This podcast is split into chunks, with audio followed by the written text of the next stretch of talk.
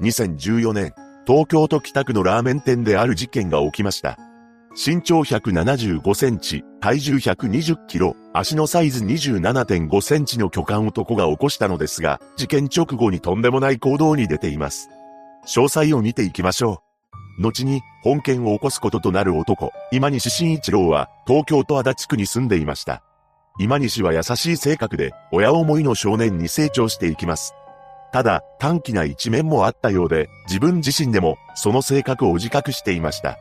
そして高校に進学した今西は、一つのスポーツに励んでいたのです。そのスポーツというのが、ラグビーであり、ラグビー部に所属していました。そんな今西は、すくすく成長し、体重は3桁を超える巨体になっていきます。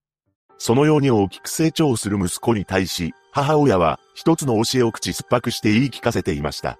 それは、人に手を出してはいけないという教えです。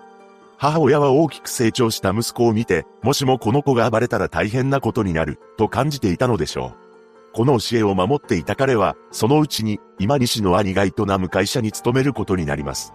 この会社では、ネジを製造したり販売していたようで、母親も勤務していたそうです。また、社会人になってからも、母親と一緒に住んでおり、とても仲良く暮らしていました。実際、仕事の休憩中には、自宅に一旦戻り、母親と共に食事をとっていたのです。勤務態度は真面目で、本件を起こすまで、警察沙汰になるような事件も起こしておらず、ひっそりと過ごしています。さらに、自宅で酒を飲むことはなく、行きつけの店に飲みに行くのも、月に1、2回だったそうです。そして今西は手取り15万円ほど収入があったのですが、そのうち5万円を母親に渡して家計を支えるなどしていたようで、ここまでの生い立ちを見ると、どこにでもいる普通の優しい青年でした。しかし、そんな今西が、ひょんなことから恐ろしい事件を起こしてしまうのです。事件前日である2014年9月26日、この日、仕事を終えた今西は、一旦自宅に帰宅しています。そして月に1、2回通っていた中野区にあるフィリピンパブに向かいました。それから今西は午後7時頃、店の近くにあった居酒屋に行き、ビールや焼酎を軽く飲んで、午後8時、フィリピンパブに入店したのです。ここには3時間ほど滞在しており、焼酎のボトルを3分の2ほど開けています。つまり、まあまあな量の飲酒をしていたわけですが、今西自身も、これ以上飲むとベロンベロンに酔っ払うと自覚していました。また、飲みすぎると記憶がなくなるな、と感じており、翌日も仕事があったため、店を後にすることにしたようです。それから帰宅するため、駅に降り立ったのですが、一つのラーメン店が目に入ってきました。このラーメン店を見た今西は、帰ったらすぐ寝るだけだから、食事を済ませようと思ったらしく、入店したのです。今西が店に入ったのは、日付が回った午前0時過ぎでした。そうして当時37歳だった今西は、身長175センチ、体重120キロの巨体を揺らしながらカウンターに座ったのです。彼はこのラーメン店で餃子と酎ハイを注文しています。そして今西は、行儀の悪いことに、空いている隣の椅子に足をかけて座っていました。その時、メガネをかけた一人の男性客が入店してきます。この男性は、当時49歳の K さんであり、彼は今西の二つ隣の席に座りました。そして K さんは二人の間にあった椅子に自分のバッグを置いて引き寄せようと椅子を動かしたのです。その時、この椅子に足をかけていた今西がバランスを崩してしまいます。元はといえば、行儀の悪い座り方をしていた今西の責任なのですが、K さんに、なんだこの野郎と食ってかかりました。すると K さんは、いいじゃねえかよ、と言い返してきたそうです。この言葉を聞いた今西は、K さんから喧嘩を売られていると感じ、頭に血が昇ってしまいます。そして K さんに飛びかかろうとしますが、K さんがメガネをかけていることに気づきました。今西はとっさに K さんのメガネを外しています。これは、今西自身が、メガネが割れて、怪我をしたことがあったためであり、相手が失明することや、自分自身の手が切れてしまう可能性を考えての行動だったのですが、そんな冷静さを持っていたのにもかかわらず、そのままの勢いで K さんの襟首を掴んで引き倒したのです。そしてここから、今西はとんでもない行動に出ます。驚くべきことに、当時履いていた厚底のブーツで十数回以上も、K さんの顔や腹を踏みつけたそうなのです。今西は体重120キロもある上、底の厚い靴を履いていたため、店内には鈍い音が響いたと言います。また、この時店には10人ほどの客がおり、誰もがその光景に恐怖を覚えました。そのうちに K さんは動かなくなってしまい、テーブル席にいた男性が、もうやめなよ、と声を上げたのです。この声を聞いた今西は、正気を取り戻したのか、ようやく足を止めました。そして、やりすぎた、大変なことになる、と感じたそうです。しかし、すぐに何事もなかったかのように、注文したチューハイを飲み始めました。その間、従業員や店にいた客が通報していたそうなのですが、今西自身は救急車を呼んだり解放することはなかったのです。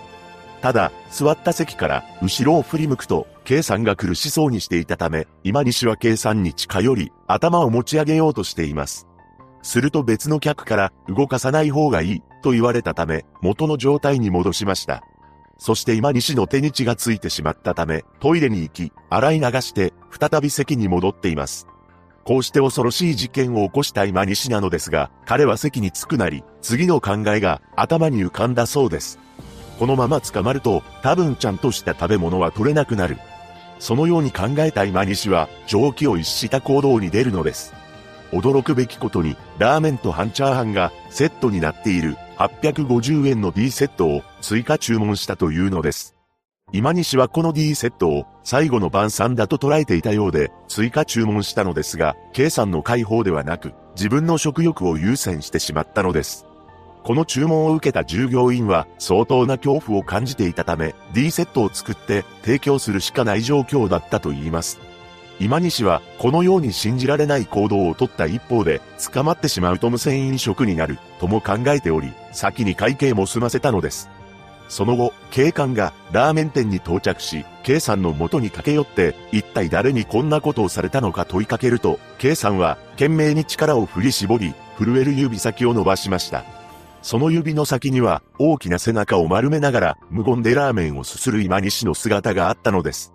警官が今西に、あんたがやったのか？と問いかけると、ああ、そうだよ、と答えたと言います。さすがにこの状況に警官は、飯を食っている場合じゃないだろう。と声を荒げたそうなのですが、今西は衝撃の言葉を吐き捨てたのです。なんと、最後の晩餐なんだよ。捕まっちゃうからな、と言い放ったそうなのです。そして警官が無線で署に連絡をしている間も、ラーメンと半チャーハンを食べ続け、パトカーに乗り込むまでには、ちゃっかり D セットを完食してしまいました。逮捕された今西は、踏みつけている間は、何とも思っていなかった。被害者がどうなっても良いと思っていた。多分亡くなるだろうが、自分は警察に捕まるだろうから諦めて、最後の食事をしようと思った。などと供述しています。さらに、留置場に身柄が拘束されている際に出される食事は、すべて完食したそうです。しかし、今西が、のうのうと食べ続けている一方で、事件から2日後に K さんは帰らぬ人となってしまったのです。その後、裁判が行われ、かなり痩せた今西が姿を現しました。また、起訴内容については、間違いありません、と答え、やりすぎたと思った、と述べています。法廷には、今西の母親が出廷しており、優しくて、親思いで、私にとっては素晴らしい息子です。事件の知らせを受けた時、驚きで、どうしていいかわからなくなった、と語り、事件後に勤めていた会社を辞め、体調を崩したそうです。また、被害者の計算は、身内がおらず、一骨の引き取り手がいなかったそうなのですが、今西の母親は、自分に何かできないかと、引き取り先を探し回っています。ただ、最終的に、引き取り先は見つからず、一時保管されていた寺で、供養をしたそうです。そんな母親の姿を見た今西は号泣し、しばらく証言できなくなるほど泣き続けました。今西は事件について被害者の人生を終わらせてしまったことに申し訳ございませんと謝罪し、なんで手を出したか悪いことだという認識はあるが、未だにわからないと証言しています。その後の判決公判で裁判長は、体重120キロの被告が一方的に踏みつけており、重大な結果を引き起こす危険なものであった。被害者の些細な言動に立腹して行ったもので、動機に非難の度合いを軽くする事情は見当たらない。家族の支えは、これまで普通に社会生活を送ってきた被告の構成を期待させる事情として一定程度考慮した、とし、休刑10年に対し、懲役7年を言い渡しました。今西の母親は、罪を償って帰ってくるのを待ちたい。あの子にとって、うちしかいない。二人で初めから出直してやっていきたいです。と述べたそうです。体重120キロの男が起こした本事件。事件が起きたラーメン店は、客足が遠のいてしまい、書き入れ時の冬の間、毎月の売り上げが100万円ほど落ち込んだと言います。K さんのご冥福をお祈りします。